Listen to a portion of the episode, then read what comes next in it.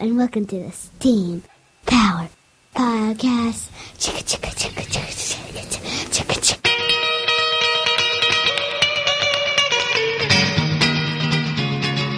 All right, live from beautiful downtown Southern Maryland, it's the Steam Power Podcast, episode number 66. The order has been given. What's that mean? You don't know Star Wars then. You don't know what No, I guess I don't. is. I do not. There you go. Well, this is episode number 66 for the 20, what does it say, 24th of May? Sure, let's go with that. Yes, it is. 24th of May, 2015. We are a bi-weekly podcast dedicated to bringing the latest and greatest in science, technology, engineering, art, and math news, as well as the latest and greatest from the maker movement. Steam Power, the power to change the world. I'm Mike. I'm Lisa. It's time to get. Steamy. I just realized I was looking at the wrong camera. I'm an idiot. You were looking I at was the wrong. looking at the wrong camera. well, it doesn't matter because you have. well, no, right now they the can see us. It's kind of scary. Oh, I need to well, now they can. I need to shave. Yes, you do. Yeah, I do. um, so this is going to be it's Happy Memorial Day, everybody. Well, no, Memorial Day is tomorrow. Well, Memorial Day weekend, yes, sort of. We take a holiday and we turn it into three days, man. That's how we roll, America. America. um, I'm trying to think. There's really not much, a lot. It's kind of like the you know the end of the school year kind of thing. So it's everybody's busy and running around and getting ready for all the end of the year activities. Oh yes, And then summer's preparing. like next week we have the end of the year dance recital, which is always a big production for our house. So Yeah. we've already had uh, what one play, One play. one concert. One, two concerts. We had the all Two county- concerts. Yes, we did. We had all county band and then the school band and chorus concert. And then we had the first responders play that she was in, and then we had the dance recital, and it's all in the same month. Very arty. We're very artistic here. Yes, we encourage, and uh, Yeah. I forgot what I was going to say. I don't know. We, we do. We encourage. yes, encourage we encourage we encourage our child to participate in that, and she loves it too. She loves doing plays and things, Yep. singing, dancing. Because there's more to light, life than uh, reading, writing, and math. Arithmetic. Arithmetic. the three R's. All right. Um, I guess. You I've seem a got- little flat today. I am flat today. I'm a little tired. Oh, I've got so much to go on. I got so many projects I got to get done like the next Yes, two weeks that my mind is just not here.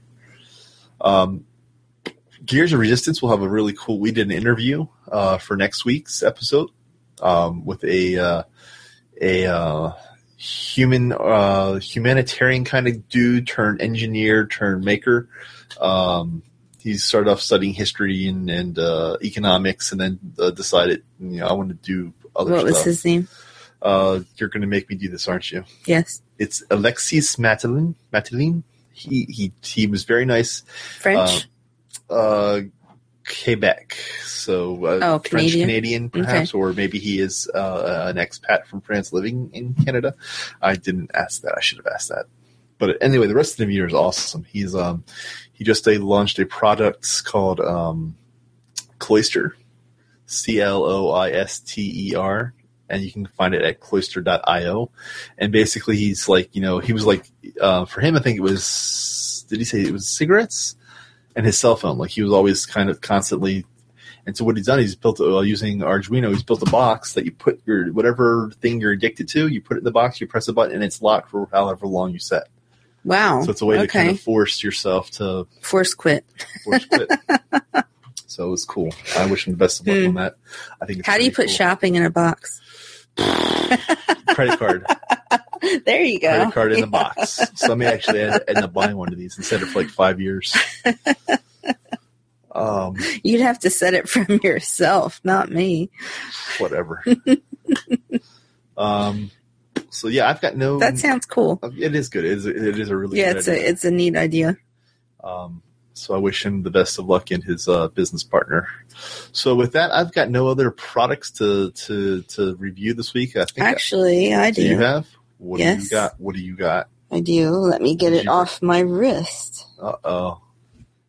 It is Well, my right. My gonna- Fitbit. Hold it by the window. Yes, you can charge. You you can charge. I it. sh- Jeez, it's a Fitbit charge. Show the little You can hold it. Yes, Blinky. Blink, who doesn't like blinky lights, right? everybody likes Everyone blinkies. blinky Yeah. lights. You can maybe tap it so they can Can I tap yeah see the time go up. on numbers, Yeah, steps, I don't know how many steps I've walked today. staircases, some other things I can't tell. So uh, yeah, happy Mother's Day. Yes, and What do you let give us? I the, really uh, like it so far. I, I think it makes me get up and move a little more because they're. I think everybody has some days where they're just more active than others, but I've noticed on the days where I'm not as active, it makes me want to get up and go up and down the stairs a few extra times just to sort of, you know, get get myself moving a little bit and makes me want to get outside and walk around. And also the thing and there's our cat- cat. Yes. Cat. hey, she went. Hey, it's cool. She can be part of it. she likes Fitbit too. Yeah. The thing that's really nice for me is the heart rate monitor because ever since I've had Lyme the first time, I've had it twice, but the first time I had Lyme, it affected my heart and the doctor flat out told me that it had weakened it a little and because of that since then I've had a high heart rate where my resting heart rate is Bad. normally like 100 105 and if you know health stuff you know that's not really very healthy but um i can just be sitting on the bed and it's 100 so you can only imagine what it is when i actually get out and exercise so i have to be careful not to overexert myself because i don't want to get up into like stroke territory or That would be anything that would be a lot bad. yes that would be very bad bad. so it's nice. It it does help me monitor that, and there's I know at least since I've had it, there's been one instance where I was out walking and trying to uh, exercise some, and it got up pretty high, so I slowed myself down. So it was nice to have that information and not just go off of a feeling. Like I know we all can I feel when we're this exerted, but when you can actually see the data, it makes a big difference. I am uh, doing a little screen showing here. So this is the H charge HR, right? That's the one we got. Yeah, Yes. it comes in um, purple. See, that lady's jumping rope and her heart rate's 135. My heart rate was higher than that just walking down the road. So Well, she just started jump roping. it, it makes a big difference for me to be able to monitor my heart rate. Um, so so uh, let's talk about the Wow, I wish that was my steps today. It all works pretty. It, it seems to work pretty well. Pretty honest. Yes, it works very well. Um, it needs to be charged up. I've noticed like maybe once every three days or so. Yeah, they say here up to five days, but I'm, One thing, yeah, I don't mind it in last five days. Well, the one drawback is the short charging cable. that thing is so short, you can't plug it into a wall and Yeah, like- charge it without it just hanging down. There's, you just can't sit it on it. There's no way you can get close enough to a table to and with a sit it. cat that likes to chew cables, Yes, that's not very good for us. So not going to work. I've had to have you charge it up in the The laboratory, the laboratory, but yes. um, and so far that's working fine yeah, for us. But you know, that's just think I, wish more- they had given a longer cord to charge. It'd be it more pain if it was like having to charge it every day, like the Yes, Apple Watch would yes. be a pain. but it definitely it lasts about I I think on average about three days, Have you done anything with the uh, and it buzzes when the phone rings. When you have it um, hooked up, Oh, the cat is Bluetooth upset that we're not paying Cat attention is- to her. cat is not happy. When you have it hooked up on the Bluetooth and your phone rings, it buzzes on your wrist. So it kind of alerts you to that, which that's nice for me too, because a lot of times I have my ringer turned down Right. and it buzzes to let me know that the phone's ringing. Have you done anything with the sleep monitoring? Yes, Your- actually, I've checked my sleep you check it? Yes. Uh, let's see. Last night I got about eight hours. Last night I slept really Crap, good. That's good. According to my Fitbit, I slept eight hours. I was only awake right at the beginning, and then I didn't wake up until about six o'clock. I was restless or something like that. But it's nice because it tells you when you're awake, which I think is when you have when you're sitting up. And then when you're restless, which I guess is when you're moving your arms and all. So it would I think it would be good for people who have sleep disturbances to just see when it is that they're waking up or when it is that they're restless. I am lucky that I don't have anything like that, but Right. I also have medicine that helps me sleep a little bit. So it helps. yes, yes, it's not sleep for sleep per se, but it does help me sleep. So Are you logging your sister? You can log your food, skin, blood. no, I have not logged my food. Um, I do notice it tells you how many calories you've burned and all that kind of stuff a day. I haven't logged my food. That seems a little cumbersome, actually. That um, that's not as user friendly, I think, as some of the other controls are for it. It's a little bit tough. You, you have to know the calories. You have to know all that kind of stuff of what you've eaten. So that's a little bit tough. It's not like something. I mean, I guess you could just plug it in there if you were just keeping track of the food you ate just to make sure you were making healthy choices. But so far as logging your calories and stuff like that, there's a lot of things I know I eat that I don't check the calories on it. Or if you eat a sandwich, you have to add up the calories of the meat and the mayo and the turkey and the, all that stuff. you know, the bun. Yeah. So I don't do all that, but So, bottom line, would you recommend it or not? yes, I would recommend it. So you, Yep. it gets the the Lisa up thumb Yes. of a thumbs up of approval. Whether I think whether you're an active person or a relatively inactive person, I would recommend it because I know, I mean, I would probably rate myself definitely on the scale of more to the inactive side. And it, I know that for me, it makes me want to get up and move more, which is a good thing. Cool. So, yes, I would recommend it. Shall we jump to the stories since we're already Sure. sharing our screen? I think the cat jumped on your blind project out Yep. there. So, Sounds like it.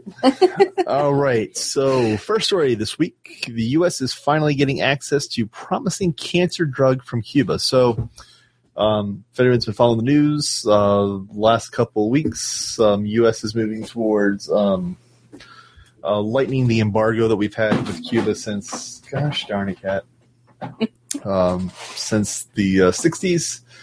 And uh, one of the things that's interesting um, doing the little research for this this article was that um, for all the issues with the Cuban economy, um, they have actually a pretty robust medical research industry uh, in Cuba. In fact, a lot of people, oh, see, I did not know that. um, but a lot of Europeans and um, uh, Asians actually come to Cuba for very inexpensive but uh, pretty um, pretty sound medical treatment. So Really? Yes. Hmm. And actually, I think that was the um, theme of a James Bond movie with Pierce Brosnan. Maybe the last one. He had to go to Cuba and there was some medical. Anyway. Hmm. Uh, Interesting. so one of the things that uh, the uh, Cuban Center for Molecular Immunology um, has uh, developed a cancer drug called CIMAvax. It's not necessarily they, they're they're it's they it's called they say a lung cancer vaccine, but then the article goes on and says it's not really a vaccine as much as it is a a treatment.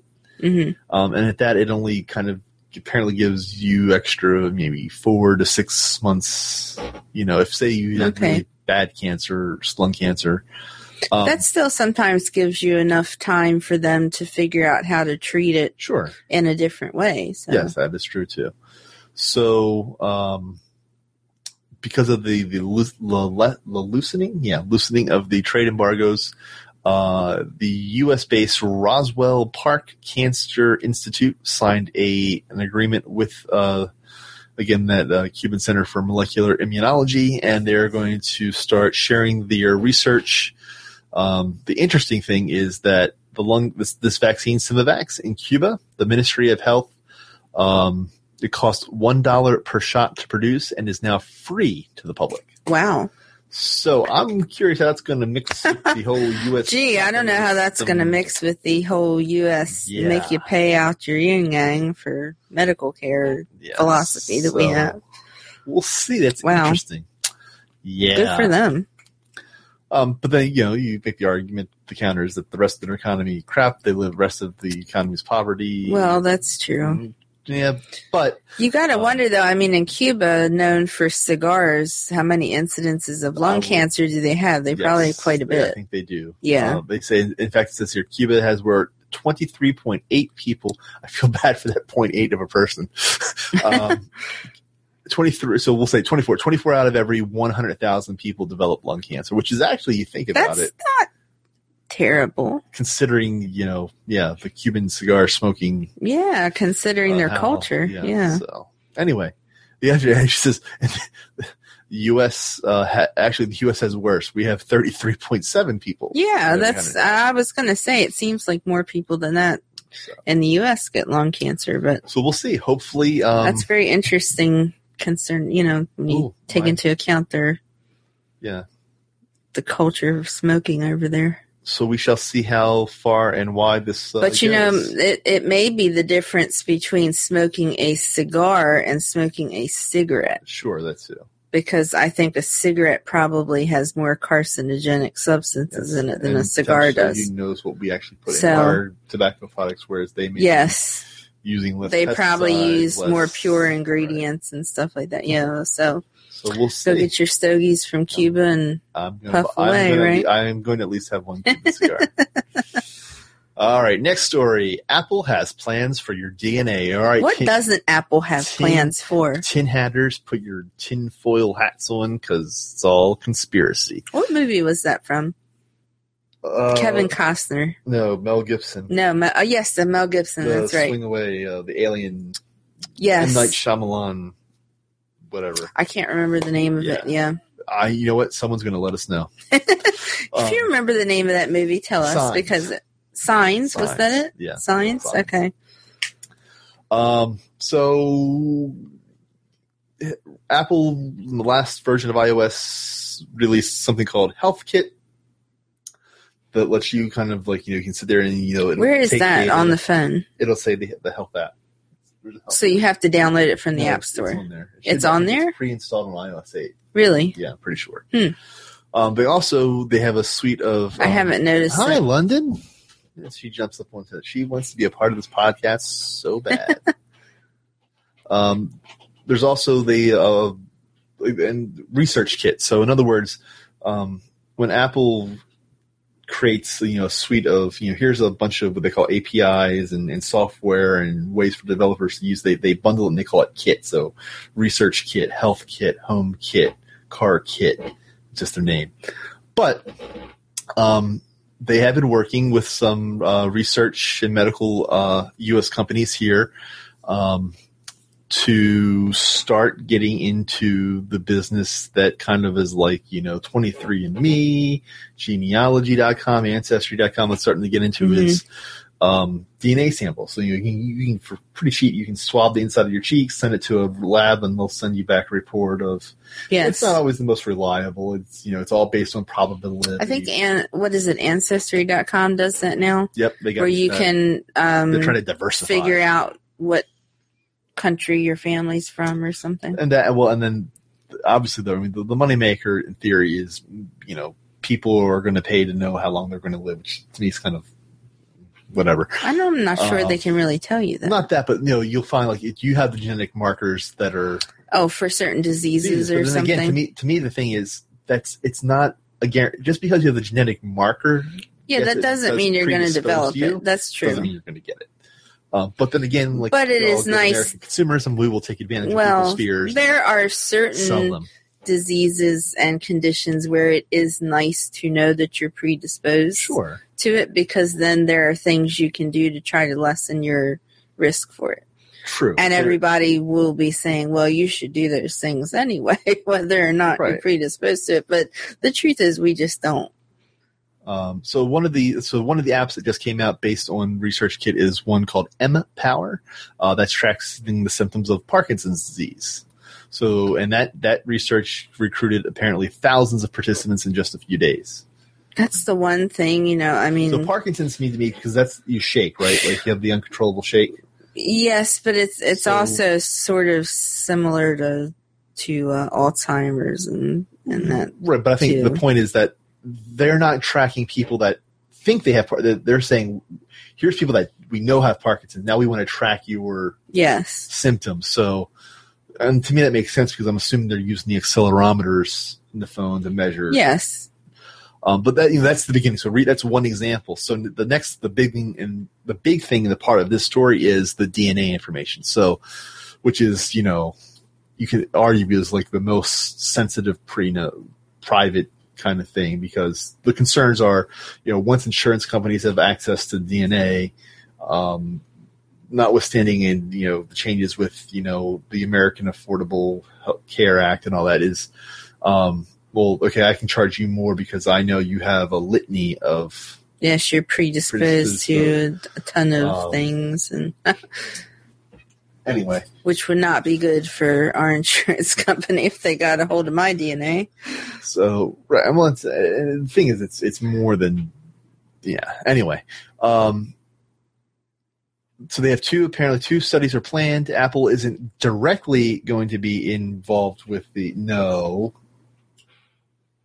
Um, sorry, our cat. is being a pain in the butt. Cat is vying for our attention right so now. So they're not they're not going to directly um, be like it's not going to be like Apple DNA come collect. You know, they're going to work with some universities, um, but what basically they're trying to figure out is how do you incentivize people to what's the what is you know what is the trade off? You know, what are how you know what can we give? And, and in Apple's case. Because we we all have iPhones and we all have iWatches and eyeglasses and hmm well, little eye glasses, um, is what can we, what do we give back to the consumer? So we collect this data, we can analyze it, but what do we, What, do we you give get out you of for it? it? Yes. And not, and not just like, you know, we'll give you a hundred dollars and no, it's, it's what is, do they, how do they wrap this all with their, the Apple experience to make your life better? Um, that's what they're trying to figure out right now. So it's very early on. Um, you know, I think at least here in the U.S., we are on the verge finally of starting to see real change in the healthcare system. Um, you think so? I think so. I think over the next because what you're finally seeing is I'm not so sure. you're starting to see people invest in companies that are trying to do and simple things like you know how do we really revolutionize and integrate the records healthcare records But then, Um, you know, there are also, I see there are a few unfortunate trends that things are getting a little bit worse with our healthcare system in regard to insurance companies and doctors and things like that. So I'm not Right. so sure we're on the verge of a, well i mean you know, you look at, making it better. i think it is because where you if you if you if, if you believe the reports that i believe in um, a lot of the cost of healthcare is wrapped up in the administration not the actual care as much as the administration the the, the, the paper the back all that stuff on the back end to manage uh, and granted there's also issues with you know liability and people getting sued and how do you balance that?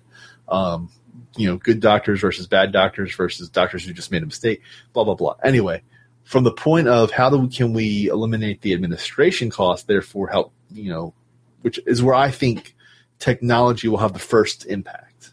Um, I don't know. I, I think insurance companies are driving a lot of healthcare costs right now, and they're just being too greedy. well there's again i'm i'm not gonna I know you're being optimistic. i'm being i'm sh- from focusing on what I'm just saying from can bring. my experience in past years and then in this year particularly, I have noticed that things are costing more than in previous years for the same exact treatment or the same exact medicine or, you know, be what it may. I've noticed that doctors are, some are going to the no insurance route where they're not taking insurance and you have to pay out of pocket for them because insurance is such a pain in their butt that they don't want to have to deal with Sure.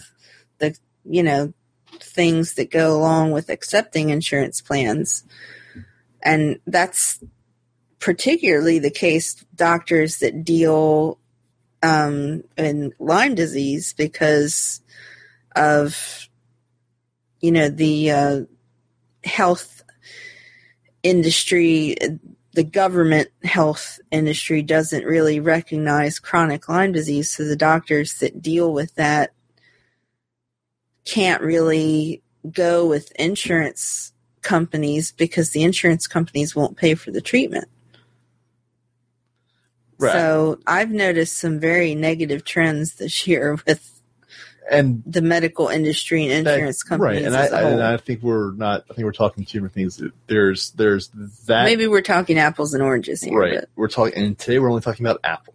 Okay. Um, and and what they're trying to do is Yes, this it, this doesn't really apply directly to the DNA story here. It Right. was just a little rant, I guess. the, the point mine, is but that basically what they're trying to do is how do you democratize you know technology companies are about and like google apple is democratize is breaking down silos of data and being able to share that data to be able to drive costs down by better sharing and i think that's the point of where apple is trying to so do you think they're going to sell your DNA to third parties and things like that once they get it? sign no i Or do I have to put my DNA on the Right. do not call list or what? I think that there's going to be so much sensitivity to this and that and apple's is very good about i mean look at what they've done with with the apple pay and trying to protect people's um, credit card information i Yes. think that you know for all the you know anti whatever com- the big the big companies like the apples like the googles have so much vested interest in goodwill um, with their consumers that's not to say that there are going to be the smaller shadier sure but i think that the bigger players will be you will know very well what the the um the transaction is See, the problem's going to be when you get into the third party apps that come in, offer to do the same thing for cheaper, and you're going to want to go with them, and then they're going to sell but you then out. again right that's that is where i think again the companies like apple and google will um go out of their way to really ensure that you know because like anything you know they're, they're, they're a business they will make it very clear though what the scope of the transaction is They will, yes, but I'm saying when you get third party apps that come in, then that just again educating the consumers not Yes, just like that's today, you know, true, don't, like- don't put your credit card information into Yes. an app that you don't trust don't send three hundred dollars Right, to the um, you know president of uh, Mon. Nigeria, yes. or something like that kind of thing. Yes. It's it's it's it's it's going to be no different. Um, let's talk to the next Mike, the sciencey arty or well, gosh, I am off. You're off Uh, medical. So um, a group of researchers at was it Vanderbilt? I Um, believe so. is um, modifying the bacteria that live in and on your body uh, with the, what is known as our microbiome. So if you play Minecraft, you know what a biome is. Therefore, this is a microbiome, which means tiny little things that live inside us and on us. Um, they are trying to engineer microbes that secrete the drugs that would treat uh, things like diabetes, high blood pressure, um, and I think where they're at right now. so things that deal directly with our body and the functions of our body. inside, right? Yes, So things okay. that you would normally take a pill for. yes. Um, what they're saying is, and I think the thing they're trying, they're really they've been working on with mice is like the obesity thing. Um, Well, I think wasn't the obesity thing sort of like a um but like a byproduct of the, yes, yeah, they were trying to do X and they ended up I, I finding think out they did why. You know, right. I think it, and I think it's part of it is also that they obesity was a it was an bit unintended side effect. um, because Davies decided to demonstrate the concept in obesity. So that leads to me to believe that he's working on these other things. I think they figured out that it, hap- out it helped work with it obesity. Right. So now they're saying, "Oh, hey guys, look what we did with obesity," So the because they know that's a huge market Right. in the U.S. Huge. yeah, more more so than right the other ones. So what they're what basically we're saying is instead of having to take a pill routinely, that they're working on this. It would either you know through um, I guess here in the article talking about they they were giving it to mice just by adding it to their water. Um, they also talks about perhaps injection into the abdomen, but the idea is, regardless of how they get it into you, is that you'd be injected with these or ingest these microbes that have been kind of they call them designer microbes. Mhm. And they just Um, live in your gut. They live in your and, gut, uh, and they take care of the diseases that you would have or uh, conditions that you would have otherwise had to take medicine for. So basically, they secrete the medication, like medic medical now. But with product. obesity, there's no. Uh, from what I understood, it's not that it secretes a drug; it's that the unintended side effect was it made the mice eat less. uh, is yeah, my so uh, Vanderbilt researchers added the It's not an to the water to get actual drug; it's secreting it. Just that's what happened when they used it. They get so the treated mice were gained 15% less weight than those fed the high fat diet but weren't given the bacteria. Um, Which I mean, I think that's great because if you think about it, just think about how many high risk surgeries the US does each year for people having like gastric bypass surgery and things like that. And that's the same intended effect is to make your stomach smaller so therefore you eat less food. So how great would it be if we could add this microbe to our water and have the same effect. Maybe not on such a large scale, but enough that over time it really helped out. That would be wonderful. yeah, I think I think the neat thing about the story is bottom line, and it goes back to the things that we've talked about in previous episodes, where in some ways we're kind of relearning what we thought we learned in that you know we've always had these little you know microbes that live on us um in in us and like other things. We're learning that how do you take advantage of which is naturally there versus trying to force feed these engineered solutions? You know, everything with humanity over the last you know 50 to 100 years is you know if it's made by man it has to be better. And we're learning in so many things it's not true. You know if you look at environmental engineering um, civil engineering you know we're going back to okay you know wetlands that we tore up and ripped out because they were ugly smelly they actually were the best thing to prevent you know um, you know hurricane surges hmm well, same thing now. This is to me is like the same thing with the body. It's like, hey, you know, we've had these microbiomes in our body. And we've always, you know, we learned, we thought it for a while. We thought they were all bad because, if you know, bacteria. We find once we finally figured out that, you know, what really caused disease. You know, prior to the Civil War, you know, people just chopped things off. We didn't understand that it was little bacteria.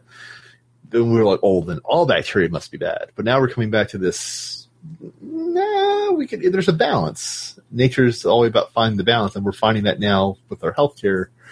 Um, you know, how do we take advantage of it? It's already there, Yes. and then to will it to our No, the challenge with this is your gut sort of eats it up, right? Your gut tries to right. fight it There's off. something that you know, right? Like anything is that either. So how do you find a way so that the natural bacteria in your gut doesn't the good bacteria Right. might try to get rid of it, take? and eat so it. the- and- that's the work yeah. that they're still working on.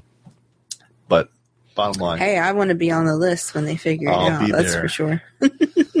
um, next story. Let's move on. I um, think this is cool. so Pimp their ride. Pimp Yo Ride. I think it's actually a show, right? Or Pimp Your Um, Crib.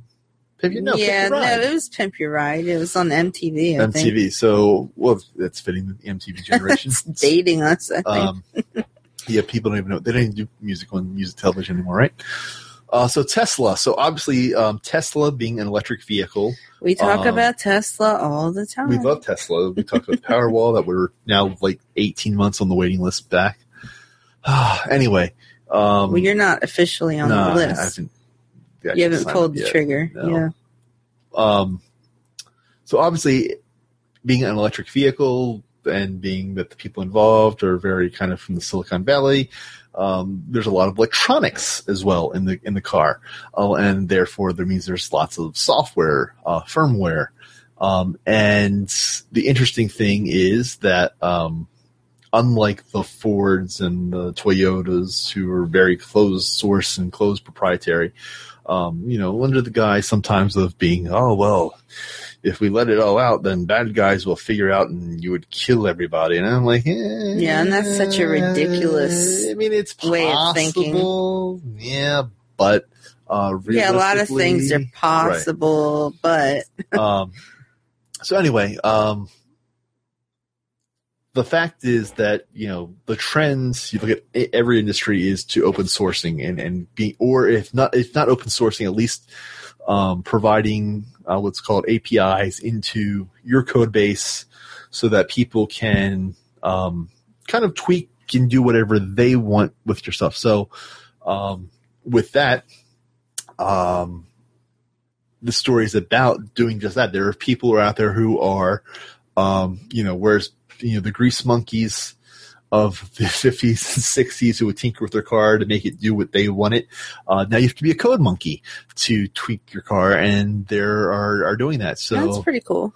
um, that talks about the story talks about a guy named Joe Pasqua, who for, during the day he works for a database company, um, and at night he is, um, or maybe he did this as part of his day job, um, reversed engineered the pro uh, and decoded the protocols um, that the official Tesla iPhone app.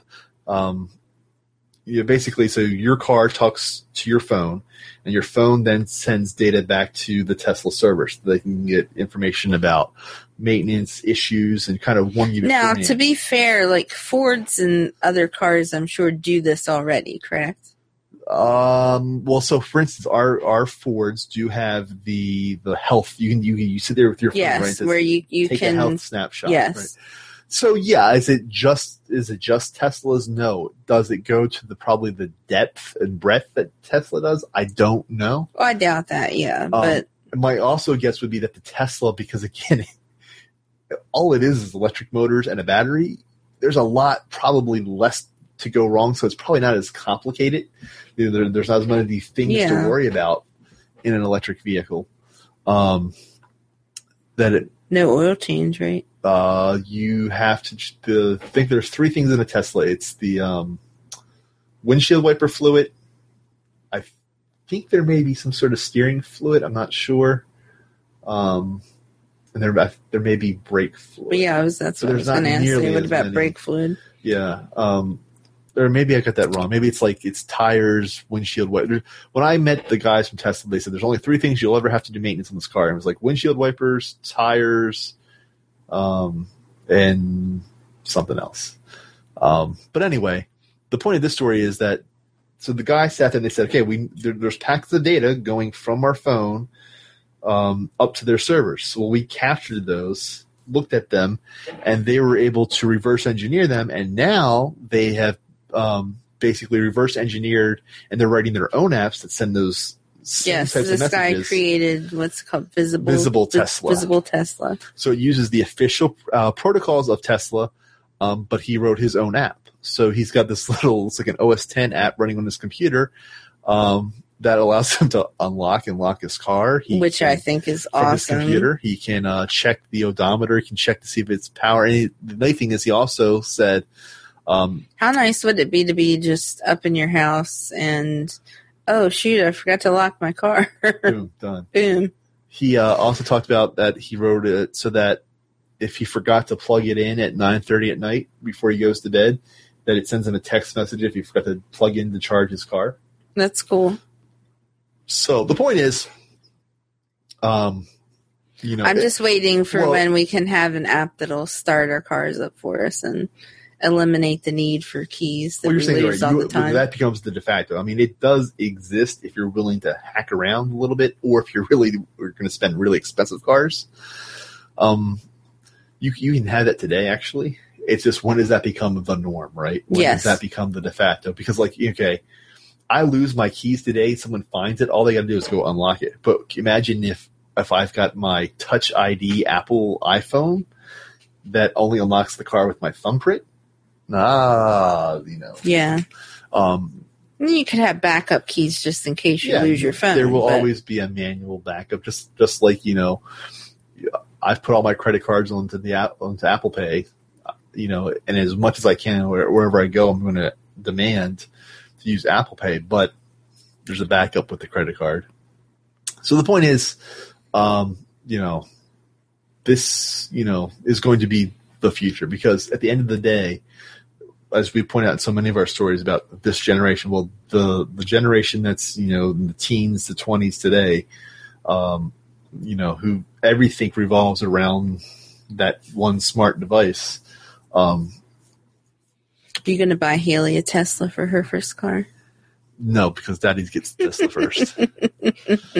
Well, luckily we still have quite a few years before we It's worry about that. we but know it. It is Um, going to be here before we know it. Oh goodness. But it is it's it's it's just going to be this becomes the norm just like every generation before you know back before you know having air conditioning was standard in your car or, you know people i'm sure said that's a nice to have and blah blah blah blah blah and that was true at the time but time changes time moves on um, generations die generations are born and um, the trend is towards the progress of Yes. digital and electronic. All right. Uh, speaking of that smartphone stuff, there's a smartphone eye exam uh, service launches in New York. Uh, a service called Blink launched in New York City, um, where for 75 bucks, a technician will come to your house or your office. Think about that. That's where I think we're going with healthcare too. We'll go back to this. That we used to have the doctor that came to your house, and then we all went to the doctor's uh, office. I think we're going to see a resurgence of this, um, g- going back to the you know of we come to you because you're all busy. So services will be more about coming to people versus people. Certain going, services. I I can't imagine some of my doctors coming to the house. well, I mean, sure. I mean, if you if, if you need to be, pl- I don't know. I mean, They're just too busy. They're so busy. I can't imagine them having to drive around to different people's houses and but um, we'll see. have their little black bag of magic that they So for seventy five bucks, this technician they come to you. They use a uh, um, it says it uses a trio of handheld devices that take the place of the bulky auto refractor, lens meter, and now. So there's an actual person rocker. that comes to you. yeah. So a person comes to your house, a service, yeah, yep. A technician comes to your house or your home or your office, um, plugs this up to your face, takes the Mhm. measurements um, with their little smartphone. It sends it back to a uh, optometrist because unfortunately, again, uh, with healthcare today, only ophthalmologists and optometrists can legally write prescriptions, which I don't know really get why that's really, you know, I don't know. I mean, there has to be some sort of of checks and balances, though. yeah. You know, because I you get- don't I just get- I- want you know, I'm not going to any get. Joe Blow to write a I, I get prescription for something. pharmacists, but glasses, really? Do you really? Do you really? I think when we've gotten to the really? point where technology can allow the average person to just plug something in theirself right? and get an accurate reading, then the sure, why not let them get I the think glasses? this is this is. You're right. I think we're already. no, I mean. I mean not a person who comes to you. Right, I what I'm mean. I'm order saying- something off of Amazon that you plug into your smartphone or whatever, and you read your prescription for and your you glasses 3D print your yourself. glasses. well, that I could you 3D print the lenses though? I, it's. I think to me, it's a matter of time. All things. I don't know if we're going to go time. that fast, that quick, but I think we may get But to the, the, point is going to where be my and my back to my earlier point is that if we have laws in place that say only ophthalmologists and optometrists can write prescriptions, then it's going to kill these new industries which drive down cost. Um, I get medicine. I can. I, I get understand pharmacists. I just don't see. Yeah, because that what- messes with your body a lot. right, and I, and I just don't see what the possible negative con effect is. If I get, if I print out the pair of glasses, or I get the pair of glasses and it doesn't look right, what damage has been done? I take the glasses. Yeah, other than you've paid for something that don't You know, I don't get you know. why work. that you have to. ha- Why does a medical doctor or a opt whatever? Uh, to me, that's that is going to be a potential thing where people, for the, again, their jobs, I think it was done originally just to prevent quackery in right? the form of But we have other today blowing today- their money by Sure. going to somebody who can't do it. and in an era where there were snake oil salesmen who there was no way for people to communicate with each other to be wary of this guy Yes. he's a fraudster he's a he's a hustler we have this thing today it's called the um um what's it called oh the internet yeah the internet that kind of has taken over for that that we we basically my issue is we've we've advanced in other ways yet we we cling on to old um ideas because it feels good. Because well if that's the way it's always been that's the way it should always be. And that's the most dangerous thing Well, to innovation. I think certainly in the area when it comes to your eye health and you know your prescription of your glasses and that kind of thing, I don't think we're far away at all from being able to do it ourselves. Right. i'm not advocating that there should be diy you know laser eye treatment i'm No. saying i'm saying for glasses does a does a does a licensed medical professional really need to write the prescription for glasses that they don't even make themselves that just Or basically are a you could at least be able to do it yourself and send it via email to an optometrist or something who for a very cheap price looks at what you've done and says I- okay. I disagree. We're going to have to agree to disagree. Well it's not that i disagree with you. I'm just saying before we get to the point where we completely uninvolve right. the optometrist and we have to it's not that they're concerned about the prescription of your glasses. It's that they're concerned about ways to no well that too. It's concerned they're concerned about ways to test the health of your eyes. Like I, you I- know when they put the little puff of air to test you for glaucoma and things like that there has to be some sort of way that we can do that correctly ourselves before we get to the point Sure. where we uninvolve the doctor. And yet you're wearing a little thing on your arm now that tells you your heart rate and you trust it. Yes. You don't trust you don't have to go to the doctor to get your heart rate measured do you? No. That's my point but technology marches forward Yes, so I think we're close. However, measuring something like measuring the prescription that your eye needs to read something correctly and actually testing but Your- it. the, te- health of your right. eye is two different things. And I don't think they've gotten to the point where they can Sure. accurately But- test the health of your eye yet. is is is okay so here's the thing right a test what is a test? A test is first i sit there and i collect some data using some sensors to get your information right? Then what does a doctor or any professional do? We go through a set They of, analyze it. right but we use a set of pre-approved steps or procedures or dare i say algorithms and we make decisions. So why can't a medically approved algorithm simply be programmed into an app why do you have to have a doctor? Why can't the doctor say, yeah, I bless and approve this app? And if it follows this procedure based on the data it collects, it will give you as, as honest and as fair and as a, as a, as a good, uh, as a, um, diagnosis as had you gone saw the human. They can. I think I think we just we're not there prone yet. to error, unlike an error. Not saying that a app is not prone to error, but from a repeatability perspective, a doctor could have a bad day and get it wrong. Whereas within the app, if it's wrong, it's going to be wrong every time, and we're going to know.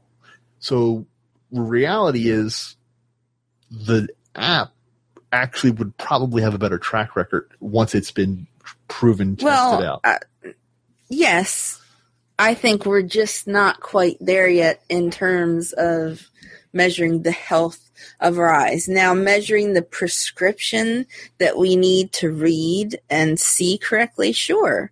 I think I think we're there.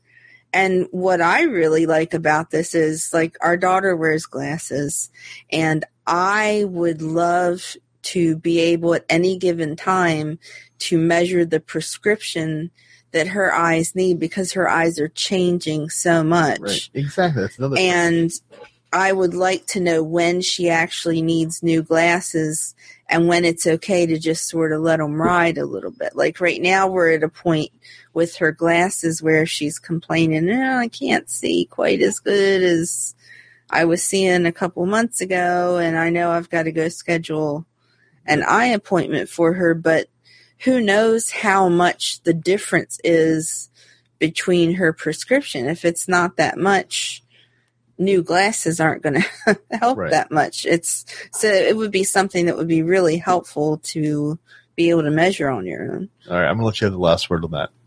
Next story. Why? Thank you. That never happens. Microsoft HoloLens will put realistic 3D people in your living room. Um, and then they show people looks like a fashion show, Microsoft. a golfer or a baseball player, perhaps. So basically, they're trying to say is the use case that would let put photorealistic 3D people into your room. There's only one thing where this makes even the remote part of sense to me. Gaming. Nope. No. Nope. What is the one industry that if you want to see if technology is going to catch on, you follow? Sex sells. There you go. Yeah. the only way I see this working is in the adult entertainment, The porn industry, huh? That and the exotic dancing. That's that. Yeah, I you know bachelor whole- parties and that kind of thing. You I mean- have your holographic No, no, stripper. You could be having. You could have. you could have your bachelor party in your office. You would never have to leave your office Yeah, because no one else would see You could have the holographic hooker. right there in your house. There you go. I that that is the only use case. Hey, that's not a bad idea. uh, let's put this way. It is the only use case that makes sense to and get this product and get this idea rolling. If you try to, So, you- what are they trying to sell it on the well, basis What, of? I, what I see is by reading this is like imagine like you could get like say you're a golfer right and you, you could you could get like real you could, you could walk around a pro you could walk around Tiger Woods and watch analyze their swing or something. um, or if baseball, if you wanted to see, you know, A-Rod really swing that bat from every angle, um, you know, the idea is how do you make how do you make what is considered um, typical entertainment? So, are they only marketing this with sports right now, or what? no, Hololens is being they so they're using it. The marketing has been like um, product designers think of a 3D model of the thing they're building. hmm which is actually what I've had interested in buying one for. Um, if the price was reasonable, we don't know what the price is going to be yet, but I'm gra- I'm guessing it's going to be north of a grand. Um, but what they're trying to say is is, is the is it's one thing to do it for these like there's there's definitely professional uses, right? You know, potentially med- the medical industry, construction industry, being able to share Now, would these interact with you, or would they have their own preset things that they do? the answer is it could be both and i think i think the interactivity um, from the gaming perspective is what is the catch right is is Sure. and, and yeah, I mean, I can't imagine just having a holographic person The- and that just goes through preset motions. That would Right. get kind of old. right and, and to me i think the, the idea again the adult entertainment industry um, it has to be inter i mean I like the There's two- idea of the two, holographic right. stripper for the bachelor party. Right. so that's there's that's two awesome. think, right. So from just the dancing is the what is the first generation is just watching um, the dancer, male or female, uh, do their routine. But the second, I think, is then you add in the whole um, what is it? Uh, the what do they call it? Teledildonics. The uh, this is definitely not safe for work yet, uh, episode. Um, you know the idea. What, now, what is tel? What did you say? Teledildonics. Teledildonics. I think I'm pronouncing it right. So the idea is um, for a husband and wife, boyfriend and girlfriend who are separated by distance as a way to um, kind of Enhance their enhance love life. their love huh? life, even though they're far apart. You strap certain things to certain body appendages, and then you can control them remotely of your partners, and your partner control you Really? remotely. Yes, that's a huge industry, actually. Really? Yeah. How does that work exactly? It's just over the internet like anything else. I mean, there's the simple things. There's the ones that um um what's the condom company? Wait, so you sh- I'm Durex? I now I'm confused here because you strap. I'm assuming We're not going to show pictures of this on this stuff. I'm, I'm talking about it to me as, we're just talking about it, but enough. um, I assume like say you're like you're a man, you strap a male You insert a certain Appendage appendage into a certain into device. something. Right. Women can. I don't think we have to be that vague. You don't have to be like that. sit upon something.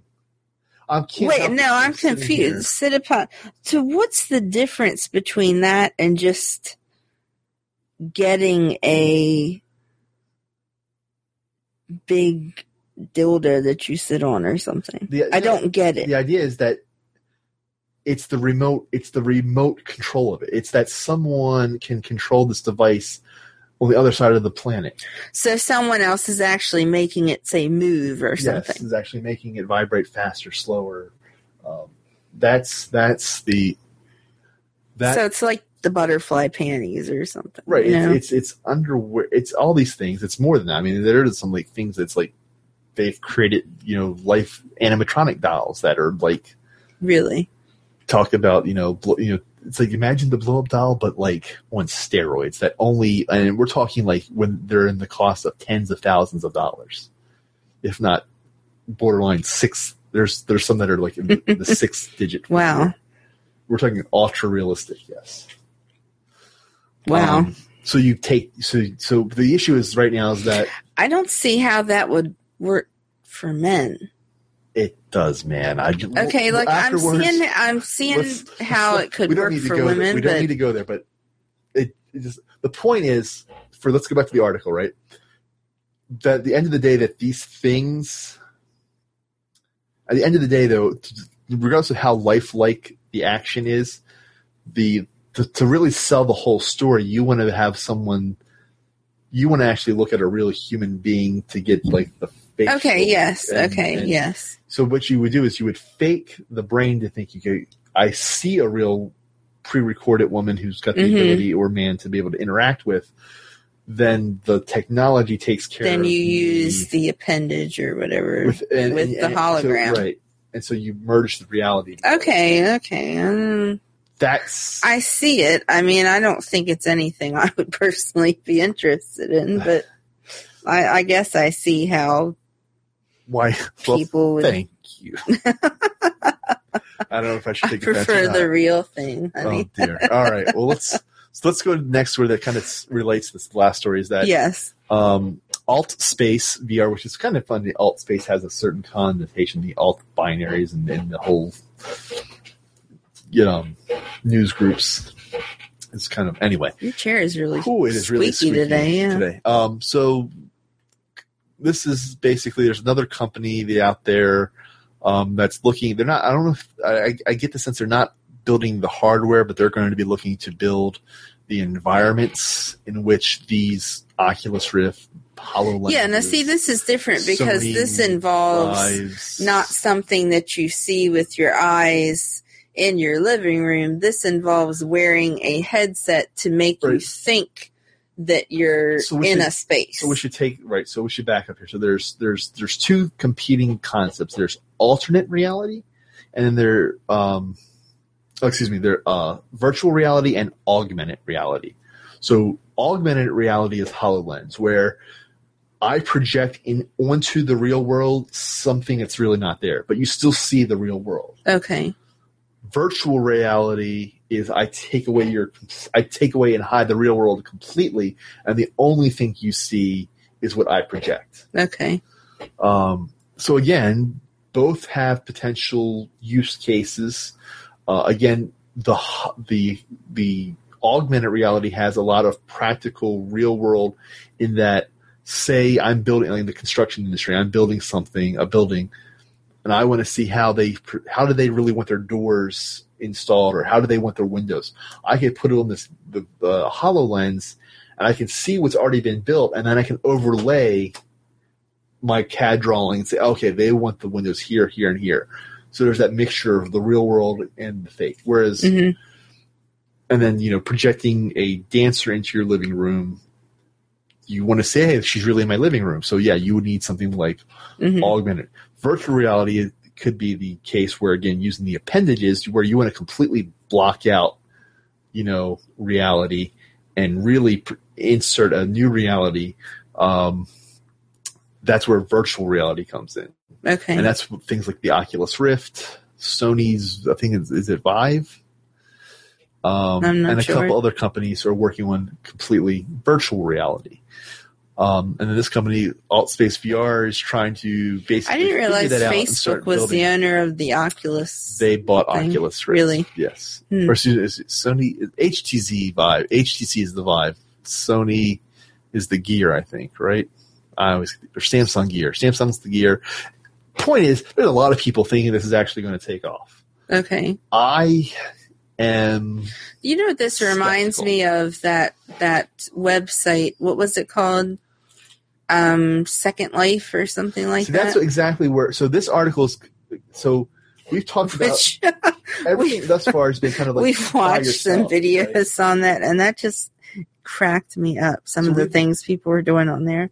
everything thus far has kind of been like you know by yourself in the comfort of your own living room hmm this company is trying to figure out how do you create social experiences so people strap in and they they So instead of just typing in a chat room, you're actually projecting yourself in a chat room. right and i see things like second life which kind of do it good enough and even with that they never really a You don't A, think people things. would like to put on an Oculus Rift and pretend that they were really there? No? no i don't I honestly I see this I see that taken off a little. I, I just don't i think i think that Especially among the younger generation.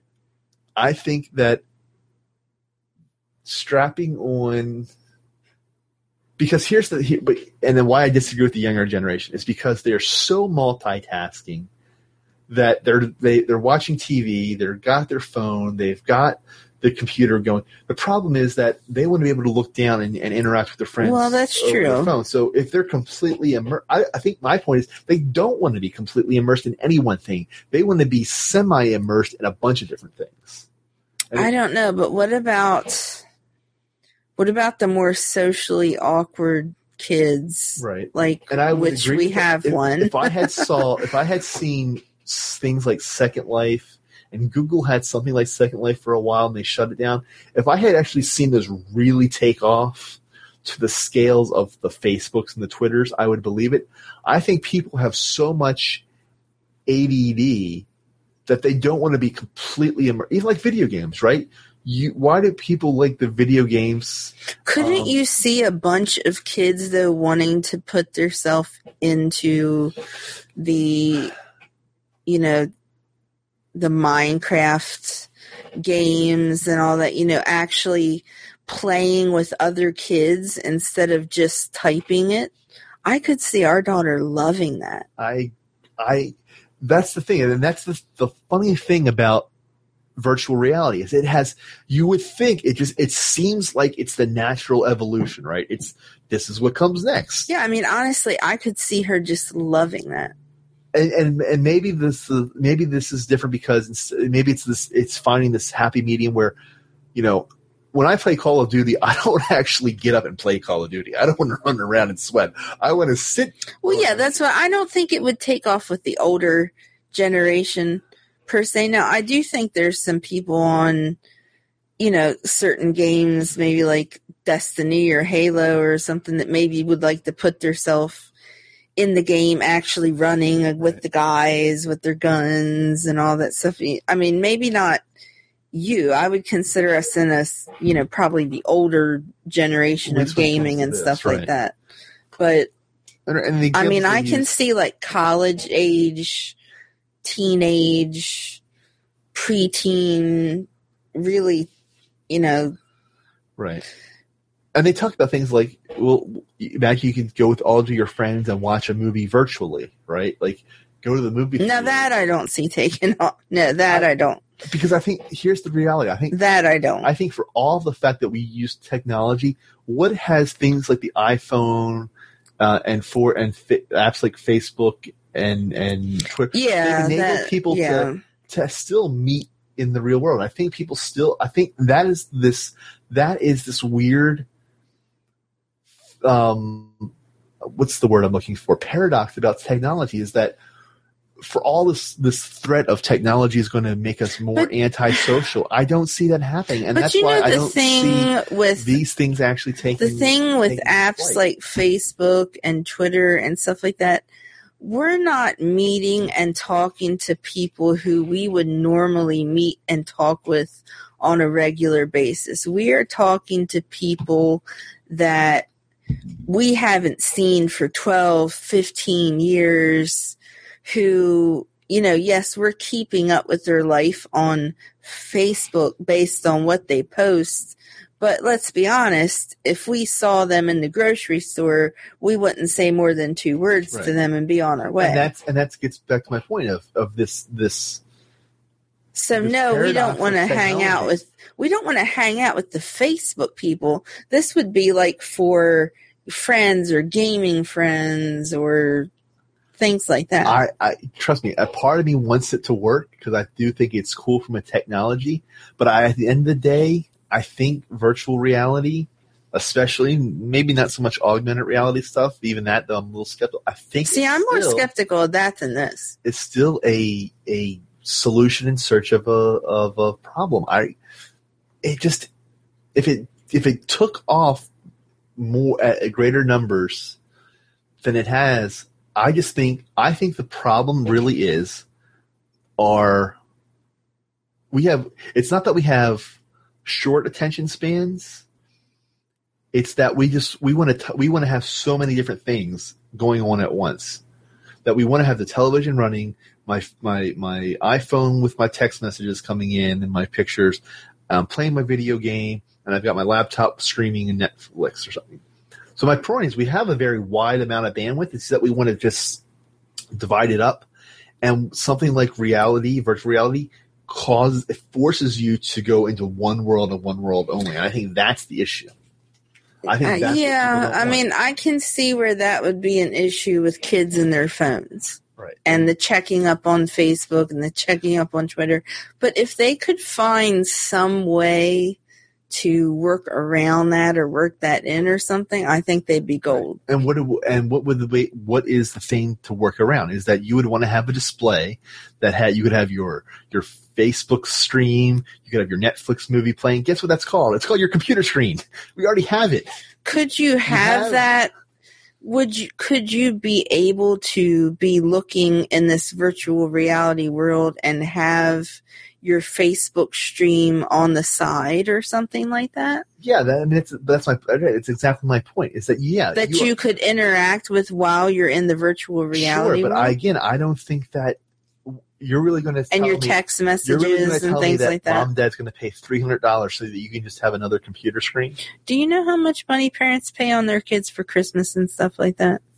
Uh, sure, I could see parents buying this for Christmas. I just Absolutely. maybe this is just because someone who grew up in the '90s and saw the first wave of VR never catch on, and who spent a lot of time thinking about it, and now has grown older. It could maybe it's. I don't think it's gonna going to catch on with the, the older generation. Don't get me wrong. Now that I don't agree with, but I think if they did it right, it could catch on with the younger generation. If they did it right. Now, if they do it to where it's just this big Oculus Rift thing and you're only in this one world and you're not able to really see yourself well, and that's not going to catch on, no. But All right. if they could integrate your Facebook stream, your text messages, and all that, I think it could take off. I'll, I'm going to let you have this, the last word Again? Yeah. Um, Why, thank you. so that's going to do it. That's all the articles, and I've got a lot of work to do. So I need to get. You forgot to thank Audible, Oh, I did think Yeah. Audible. So audibletrial.com slash Steam Power Podcast. which you used the, my credit for this month. Oh, that's on, what I should have talked about. on the Pixar book, uh, right? Yeah. So I got Mhm. my first book. Hmm You're, you're so bossy, hmm bossy pants. Well, you're letting me have the last word today, Um, so so I picked up um, uh, Creativity, Creativity Inc., which is a look uh, at the uh, what it has made Pixar successful from the perspective of Ed Catmull, who was one of the uh, co-founders. So it's been an excellent book. It's a, it's basically it's it's a team le- uh, leadership, team management, organizational management, uh, innovation, creativity kind of. So what makes them successful? Um, What's the one big takeaway from it? the biggest uh, there's, it's really not i mean there's there's a lot of little things it's that uh, i mean if i had to boil it down to the one is that to let to let innovation really thrive you have to to not be afraid of failure Okay. um that I think a lot of if people you're not if you're that. not if you're not failing i'm not saying that you're failing constantly but if you're not failing that means you're not trying hard things enough. hard you're not Hmm. trying do or different enough things and therefore you're being derivative you're just repeating what works and eventually that leads to your demise Okay. anyway, from a business perspective, um, uh, so audibletrial.com slash steam powered podcast. You can sign up, sign Mhm. up for your free 30 day trial, which Yeah, gives we've you really one been credit. enjoying it. Um, yeah, it's been really good. Mhm. And I think we're getting another credit here. So you get your other book. Yep. Um, so we thank Audible for Yes, their I am. I am currently listening to "The Meaning of Man" by Mhm. Viktor Frankl, which talks about logotherapy, which is sort of going off of Nietzsche's. Um, I- if we have a how, how in quotation marks, we can bear almost any why. Gotcha. So it's kind of deep. That's a little deep for me. I'm, It's gonna, I'm kind not of deep. lie. Yeah. It's a little over my head. it's kind of deep and it actually it it talks about his time in the concentration camp and um his psychological takeaways from that it's very interesting but it's very heavy so So, But it- it is have some time to interesting. think. yes it's definitely a uh, a thinker book Cool. Well, if you're interested in more, uh, head over to steampowerpodcast.com. Uh, that'll be links to everything else we do. Um, or if you want to do a little bit more on the open source hardware world, you can head over to gearsofresistance.com, where again, hopefully within a week, I'll have the interview up uh, with uh, Alexis Matalin. Mhm. Matalin? Oh, man. Um, and his thoughts, his thoughts on uh, becoming a maker, a professional maker, and selling products based on open source hardware. So, so you'll have that up what by next weekend by next weekend, yeah, okay got to edit it a little bit. Um, anyway, uh, thank you all very, very, very much for listening. Yep, and have a happy that, Memorial happy Day Memorial weekend. Day for you Americans, America. Um, and until next time, stay quirky. and keep it steamy Thanks for watching. bye